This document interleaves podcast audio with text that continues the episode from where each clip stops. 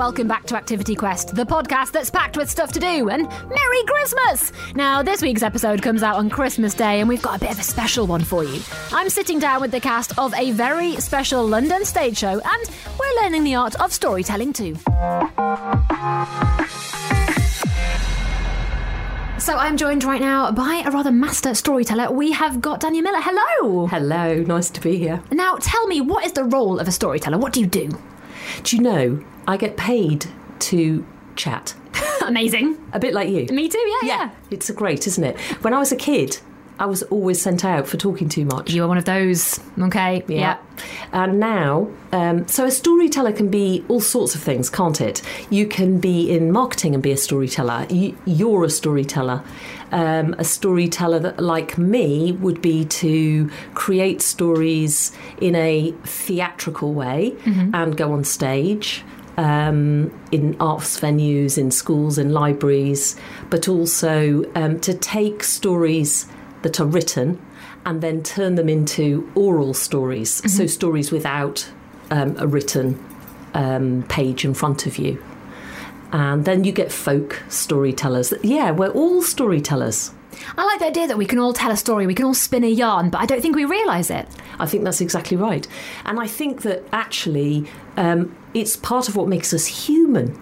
That, that when when we're walking to school or work, we chat to each other and we tell each other stories about the day. Yeah. Or, or we say what we're about to do, or we uh, remember something that we've heard, or we sing songs. They're stories, aren't they? Yeah, I, I've got to say, I do love a story that's in a song. That's one of my favourite ways of like, when you listen to a song, the lyrics turn out to be an amazing story. You're like, oh my goodness, this is like a, a little adventure. It's amazing, isn't it? And then also comics and graphic novels or computer games. You know, you go on, a, on an adventure when you go into a film um, or on the radio. Yeah, absolutely. I mean, I know on the radio, so you know, sometimes I'll be talking for just a minute, but in that minute, I'm telling a story about what I've done with my day or um, about something I've heard recently. So it's it's possible to be a storyteller and not notice it. Definitely. I'd say. We, yeah, we are all storytellers. I think it's only when we have to formalise it that it can go, oh, I don't know what to say or I don't know what to do. And then there are tips and tricks and games that you can play to help you to create those stories. So we're, we're innately storytellers and then we can learn skills and then then we become masters. All right, I like this. We're going to find out some more tips and tricks later because I know that, like at school, everybody does creative writing classes, and some some people find it easy, some people find it quite difficult. So maybe you can give us some tips later on to kind of get get us thinking about it. But why do you think storytelling is important? Is it just passing on information? Is it entertainment? Is it just interesting? Is it a way of connecting with people? It's all of the above. So I always say it makes you weller. And that's a terrible word, isn't it? Because it isn't a real word, word but it's W E double L apostrophe R. I've never made it up. Okay, I like it. Yeah, yeah. I like made up words. So W is about well-being. Mm-hmm. So it, it makes us feel happy. Stories entertain us. Stories fill us. Like like food fills our belly. Stories fill our hearts and our souls. And and then you've got the E, which is esteem, self-esteem, and and um, feeling good about yourself when you can when you can present something to somebody else and and they say, "Well done, I love that." It's a it's a lovely thing. Some people love to be um, make make other people laugh, don't Yeah, they? yeah. Yeah. And then the L is literacy and learning. Sure. Brilliant um, to help oral stories underpin all learning, and then also you've got the R, which is about um, relationships with other people. So you can play storytelling games with your friends and your family, and it and it helps you to bond with each other and have a good time. Now, you see, I think of storytelling as one person sat down and uh, with people around them and you reading from a book. But I think there's a bit more to your storytelling, right? I get the impression you put on a bit of a show with your stories. well, you've got to tell a story in a certain way, don't you? um, yeah, I, I love stories without books. So I love books, um, but I'm dyslexic, and I found reading really difficult as a child. And before books, before the printed word, before you know William Caxton, who was master of the printed word, we passed stories to each other. We told each other stories to make each other feel well, to understand each other, to understand the world better. Um, so, oral stories, stories without the book, is my passion. And this is where, I mean, you, um, our listeners might have seen you before because you've performed uh, some Michael Morpurgo work as well, right? I have. I've done two um, Sir Michael Morpurgo books. Why the Whales Came, which went on uh, national tour and international tour. Wow. And then also I Believe in Unicorns, which has been in the West End three times and then out on national tour. So we've just we've gone on tour recently from Northumberland to Portsmouth. Wow. From uh, Stroud to Bury St Edmunds. So that's a big old tour. Yeah, and everywhere in between. So, what I thought, let's see if it works. In I Believe in Unicorns, uh, there's a bit in it where I ask all the audience for a name, an object, and a place. Right. And then I make up a very silly story in, I don't know, I, three minutes, and Okay. somebody times me. Right? It's bonkers. Right, let's do it then. Shall we try? Yeah, yeah. I'm going to get my timer at the ready. Um, so, I did ask on my way in, and Meg gave me a name, Molly. yes. Uh, so lovely producer Meg gave you the name Molly. That's a good name. Excellent. And then I will need uh, a place. A place. Can I Any- be, can I any be sort of specific place. about this? Oh, please. Can I go really specific? Go on then. I'm going to go for the Sydney Opera House Ooh, in the bottom of the ocean. that's fantastic. I'm going to I'm going to do that. You're a storyteller. Okay, the Sydney Opera House at the bottom of the ocean. Yes. And then we need an object. Okay, we're going to go for a can of baked beans. Oh, nice. You know this story already. okay. Okay. And then, um, just because I don't like to make things easy for myself, Because the beans in the Sydney Opera House in the ocean wasn't easy enough, hard enough. Quite.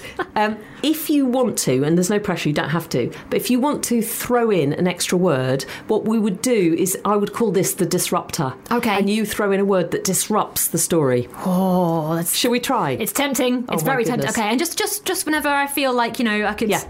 Throw in a word or two. Yes. Okay. Um, so how long have I got? Should we do? Should we do three minutes? Three we- Is that minutes. okay? Can Let's we can we handle this? Um, Yeah. I'm very excited about this story. Don't be. Right. okay. right. I've got my big timer here on my iPad. Perfect. Um, so I'll hold it. And will you give me, uh, you'll tell me when I've got 30 seconds left. okay. And then when I've got nothing left, we'll just both say the end. Oh, okay. Cool. Shall we? Yeah, yeah, that- sure. All right. So let me remember. Molly, Yes. the Sydney, the Roy, the, the Sydney Opera House. at the bottom of the ocean. Yep. And a tin of baked beans. Yes, please. Oh my goodness. All right, let's try. What, what a delicious story it's going to be. Yes. On Um, marks. Get, Get set. set. Go. It was a really, really bright, sunny day. And Molly was walking down the street and she looked in a shop window. And in the shop window, she saw pictures of beaches. Now, she was in, where was she? Tell me where she was, Bex. Uh, she was in Australia. Oh, okay. She was already in Australia and she looked in the window and she saw lots and lots of pictures of beaches. And she saw on one of the pictures there was a little gold necklace and she thought, oh, I bet nobody else has seen that. I am going to go to that beach and I know exactly where it is. And I'm going to go and try and find that gold necklace. Zebra. And as she was walking across the zebra crossing to get to the beach, she she went down the steps. And she could see all sorts of things glinting because, of course, the sun was shining down on the sand and it all looked rather beautiful. And she thought, how am I going to do this? Sword. And there, across uh, in the water, she saw a fisherman, and she knew he was going swordfish fishing. and and she thought, right, I'm going to get in the boat with him and I'm going to see if he has some sort of metal detector because she knew him from a long time ago. He was called Fred. And Fred was a really good guy and, and she thought he might be able to help. So she waved him down and said, Fred, Fred, come over here. Will you help me? And he said, Oh, I, uh, oh no, Australian. Uh, can it be Yorkshire? Yeah, that's right. He's a Yorkshireman who um, who'd gone over to Australia to live. Oh yeah, jump in my boat. Right, come on, off you go, and, and let's go. And she Teddy said, but bear. have you got a metal detector? And he said, oh, I don't know if I have. I don't know. Well, maybe Stan, my son, has, because he keeps it next to his teddy bear in the bedroom. Um, but where I'm going is to somewhere really, really exciting because I have heard that the Sydney house has dropped right down to the bottom of the ocean, and I'm going to go and try and find it. And, he, and she said, Well, we'll need an, a metal detector then if we're going to go down there. Yeah, let's do that, he said. but we've only got 30 seconds left. So they ran and got the metal detector and they went as fast as they possibly could and they got it and they went down, down, down, scubaing down. And they got close to the Sydney Opera House right at the bottom of the ocean. And they used this metal detector and clink, something got stuck on it. And they went, Wow, look at that. They thought it might be the Sydney house, but actually it wasn't. It was a rusty can of baked beans. And she said, Oh no, I haven't got my gold jewellery, but I have got this treasure. And I would never have been able to get that without you. Thanks, Fred. The end! Oh my goodness. I was overjoyed when you did the zebra crossing. I think you saw my face. I was thrilled. I was absolutely thrilled. I didn't see that coming at all. That was amazing. Thank you so much. You're welcome. Can I now set a task? Yeah. Yeah. Can I? For you Okay. and for all your listeners. Yeah. If I give you a name, a place, and an object, Mm-hmm. can you make up your own story? Right now. Do you want to? I don't know whether I'll be able to. Should we try? You know what? We might as well while we're here. Yeah. Sh- shall we? Yeah. Yeah. Okay. We'll stop that. We'll stop the rec- that uh, the, there reset. No, I don't think I'm going to be able to do this. But, Okay. But Well, let's see. Give it a try. Yes. Okay. And, and, and all your listeners at home could try too. Yeah. Let's Okay. give it a go. Okay. All right then. So we're going to go. Nicole, Nicole. Okay. we're going to say a marshmallow castle, Okay. and we're going to have glass. Okay. Do you want me to set it going? Trying to think of what on earth to do. Yeah, well, I tell you, this is a little tip. Okay. Remember that you don't have to make up the story, you just have to listen for the story to come through you. Okay. All right, so don't think about how it'll end. Yeah. Just allow the words to start. So get your first picture. It doesn't matter where it is. Yeah. Just the first thing that comes to your head and then let it happen. And I tell you what we can do if you like is if you get stuck, look across at me, I'll pick it up and then I'll give it back to you. Oh, that might have to happen. Okay. Okay. right. But just trust the story, don't go into your head. okay. Just drop Yeah. and go, you know what? Just speak. Okay. Let's, Okay. Let's see what happens. Let's try. okay. On your marks. And I love that I don't have to start with Once Upon a Time because You stories don't. don't have to start like this. No. Okay. No, so you can start anywhere. Marshmallow Castle, Nicole, glass. Perfect. Any any type of glass? Are we? Oh, that's up to you. Okay. Yes.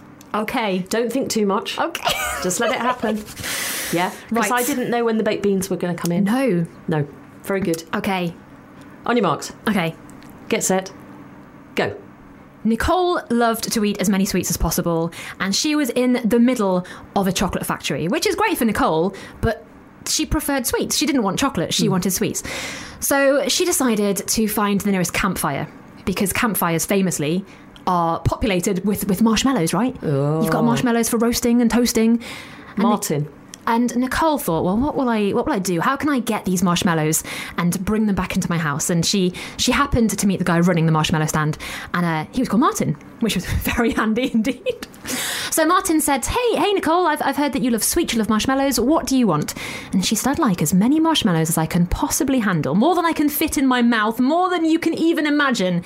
And he Switch. He said. I think I've got some out back actually. Uh, but to get into the back, you do have to press this switch, and it was a big red button. So she pressed it, and it turned, it opened the window, opened the doors, and suddenly marshmallows fell through the windows, through the doors. She was covered in marshmallows. She didn't know what to do with these marshmallows, but she did think, I'm probably going to have to eat all of them. Zip. The problem was, of course, that she didn't know how to get them back to where she wanted them to be in her house. So she opened her pocket, she unzipped all of her coat pockets. Um, like me, she was wearing dungarees with zips on, so she got them open. She put some marshmallows in there, and she decided to take as many as she possibly could back home with her. And when she got home, she thought, "How? What do I do now? I've got bags and bags and bags of marshmallows. This is this is going to be a problem here. How do I cope with all of these marshmallows in my life?" And she thought, "I'm going to make them into the finest object known to man." Spoon. Something that everybody will love to see, something that people will come from miles around. And she wanted basically to get these marshmallows together. She had to stick them together. Yep. So she hollowed out one of them with a spoon and she got the goo from inside the marshmallow to use as like cement to stick all of the marshmallows together to make like brickwork. And eventually she built a very high, taller, I'd say, than a giraffe, marshmallow castle. The only problem was she needed to live in it and she needed to make sure she was very safe in the Boots. castle. And nobody could come knocking on their door, kick the door down with their heavy boots, and get in there immediately. So she said, You know what? I need some sturdy windows in this building. And that is when she discovered a glazier, also called Martin, weirdly, who could fit marshmallow castles with perfect glass sh- spun out of sugar cane, and it would create a delicious and edible 30 seconds left. edible glass effect. But it was made from delicious sugarcane, and so she sat in her marshmallow castle, looking out of her window. It was amazing. She Yorkshire. Could, she could see. she could see amazing views of Yorkshire all through her windows, made of sugar. And she sat in the marshmallow castle, and Nicole was delighted with her life. Yes! the end. End. oh, the pressure! How was it though? Then. That was fun. You did a brilliant job. Didn't you? You just got to stop thinking about it and just let it happen. You're right. Yeah, yeah. Sometimes it just kind of kicks in. You're Yeah. just going to go with it. Yeah. Um, and don't you think it helps when somebody throws a word in? It does, yeah, because if you're just getting a bit stuck in the story, it gives you like a little prompt and you can just change it or like adapt it or make it a bit more interesting.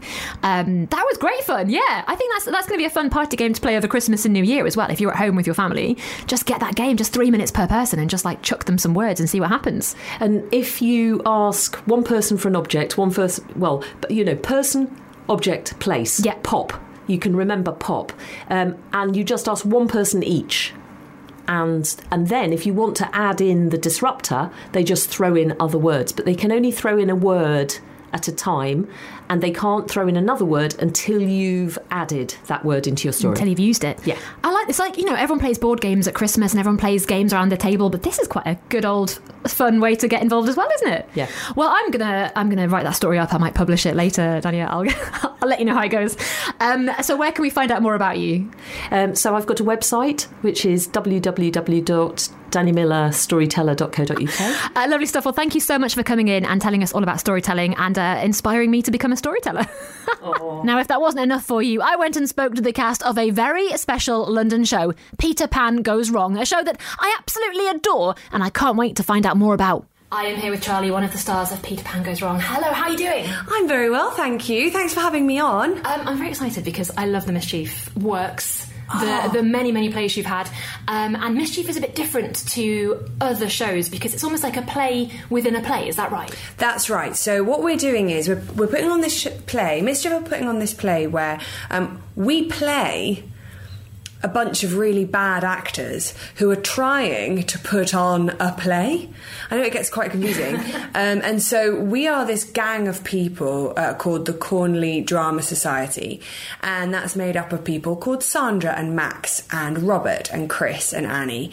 And then that group of people are trying to put on a play. So previously they've tried to put on a murder mystery uh, called The Murder at Havisham Manor. Um, but this time at Christmas they're putting on Peter Pan. But of course it all goes wrong because they're no good. Well, I mean, so some of our listeners may have seen Pe- uh, may have seen the play that goes wrong, and this is not the sequel to it, but this is an extension, I guess, of the world. Um, That's right, So, yeah. so why do you think the gang chose Peter Pan? So I think um, that they got excited because they, whilst they'd done the murder mystery and it had gone terribly, they accidentally, they actually gained another member in Annie because she'd gone from stage management to being an actor. Um, and I think the thing about Cornley is they don't have a lot of self awareness. And so rather than thinking, oh, we found that very difficult, maybe we should scale back and try and do something more manageable, instead they think, brilliant, well, we didn't do that very well, but let's go bigger. I'm sure that'll be fine. And so they think we'll just get bigger and bigger and bigger. And I wonder whether it's, you know, Chris, the director, thinks it's my turn to play a real starring role as Mr. Darling and Hook and and then they think maybe I don't know that the magic of Peter Pan will infuse the magic of Cornley, but it doesn't quite work out that way. And it is also just hilarious. Like your shows are so so funny. Is it almost a bit addictive getting that laugh because they, they keep coming? That's right. It's totally addictive. When I go home to visit my uh, my folks, I'm constantly making jokes. They have to tell me to shut up, um, mm. but I'm like, no, no, no. I need more laughs. I'm just so used to it now. Um, but it's true that our shows are really just silly. We think that it's really important that actually you can be serious about silliness, and I feel like some pe- sometimes people think that comedies that aren't, aren't difficult or aren't really hard and actually we work really hard to make them really funny. And it's really important that that people get a chance to come to the theatre and just laugh. Mm-hmm. they don't have to um, feel like they're at school as well you know? Oh absolutely. And I think everybody coming just leaves with a sense of joy right? You must be quite happy with the way that people leave like almost smiling as they walk out the door. Oh that's what we hope for definitely. I think Peter Pan Goes Wrong is really special because um, a bit different to the play that goes wrong whilst it all does go wrong, there's also a sort of magical happy ending. Mm-hmm. And so it's quite a happy ending for the Cornley gang. It's a happy ending for Wendy and Michael and uh, John Darling. And I, I find that the audiences are still laughing on the way out. And, and that's a lovely thing to feel. So, have you been involved in any other of the, the Goes Wrong series? I'm pretty sure you have, right? Yeah, that's right. So, I'm a member of Mischief and have been since the beginning. And so, I was part of the original team that made the play that goes wrong, Peter Pan Goes Wrong. Um, I helped to develop uh, Magic Goes Wrong. Um, I was in our other shows, the comedy about a bank robbery and Grown Ups, which I helped to develop um, and also part of the Goes Wrong show, which is our BBC sitcom, which you uh, is on BBC iPlayer, I think, uh, where we did two series of six episodes each of. Um, of the same Cornley group of drama society uh, putting on like play of the week, mm-hmm. so half an hour episodes of different kinds of things that go wrong, and it's really fun. Yeah, that was appointment viewing in my house. Like it brought the whole family together. We'd call each other and say, "Did you see it this week? What happened this week?" It was a real moment, I think. Yeah, and we find that it's quite a nice one because um, people of all ages enjoy it. It's not just kids, it's not just adults, mm. you know. And we find this with Peter Pan Goes Wrong that you can kind of come with your grandma, your mum, and you, you know, your brothers and sisters, or like people would. Grannies love it, and and and kids love it, and I think that's really nice. that You get to share that with, with everyone. And am I right in thinking you've performed it in America as well? Is, is that correct? Yeah, I've been really lucky. So I got to go to Broadway with the play that goes wrong in 2017, and then this year I was on Broadway again with Peter Pan Goes Wrong, and then we went to LA as well. So LA is on the other side of America, so that was kind of weird, like going all the way across. But um, it was really really fun, really sunny, which was cool, um, and a beautiful theatre. It was nice. I've never performed theatre there, so that was really cool. And were the audiences different? Were they louder? Were they more like I don't, I don't want to say brash, but I want to say more American? Were they than bigger? the UK? Yeah. Than the UK? Yeah, I think they are a bit different. It's quite a subtle change, but we notice, for example, like in the UK, the audience is quite like um, we quite like it when things go wrong. We quite like it when we get to laugh at someone falling over. Sure. And I think there's a kind of banter, isn't there, in the UK and Britain, where you know we kind of take the Mickey out of each other a lot. Um, and we're happy to do that. Whereas in the US, they're a bit sort of more sort of um, they take things more seriously. So they instead of laughing at taking the Mickey out of someone, they might go, "Oh no!" like "Oh, fight and talk," or they really like support the winner. They they they don't like to laugh at someone doing well. They like to cheer for someone. Uh, sorry, they don't like to laugh at someone making a mistake. Right. They like to cheer when they finally get it right. Um, but the kids were quite confident because they don't grow up with pantomime as a thing. Of course, yeah, it's not really in America, is it? Yeah. No, so it's a British thing. So the kids in the UK, they really know the rules and they play along and it's super fun. But in the US, most kids in America, I've been told, are sort of really told to be quiet in the theatre. But then they'd come to Peter Pan Goes Wrong and we'd be encouraging them to shout out. And then it was as though we'd lifted the lid on that and they would just go full hog like go crazy shouting at us and and shouting at all different times um, which was kind of at first a little bit difficult to manage and then we worked it out and actually it was really fun So when people come and see the show, uh, who who will you be playing? Who can we look out for on stage? So I play Sandra, who plays Wendy. So basically, I'm playing Wendy. And the thing about Sandra is she is actually not a bad actor. She's just a bit vain and a bit too self-conscious, too aware of herself. Um, and so she's actually doing quite well. It's just that lots of people around her are making lots of mistakes, but she's trying to hold everything together.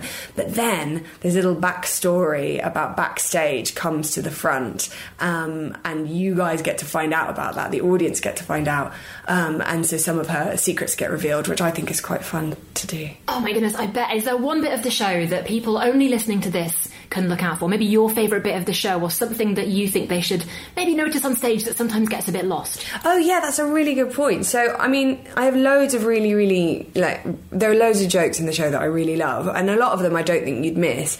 But there is one um, which so uh, my friend Greg plays Jonathan, who plays Peter, and there's just just this running joke that he can never do the panpipes properly. So you know, Peter Pan has that musical instrument that's like panpipes, and he plays it.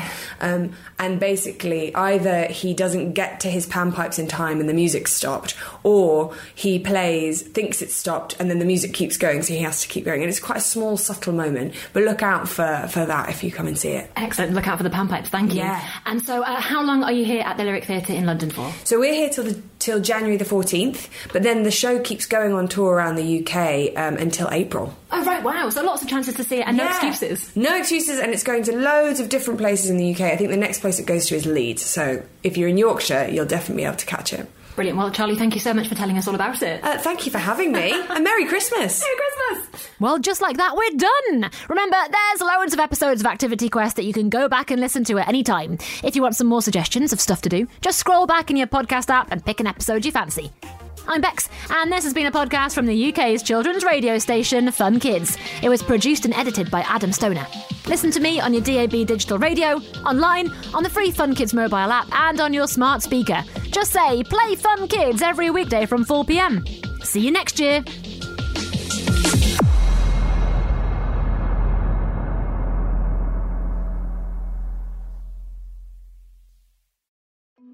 I'm James Stewart, and in Saving Planet Earth, I'm going to be joined by some of the world's top scientists to introduce you to some of the weird and wonderful ideas being trialled to try and save our planet.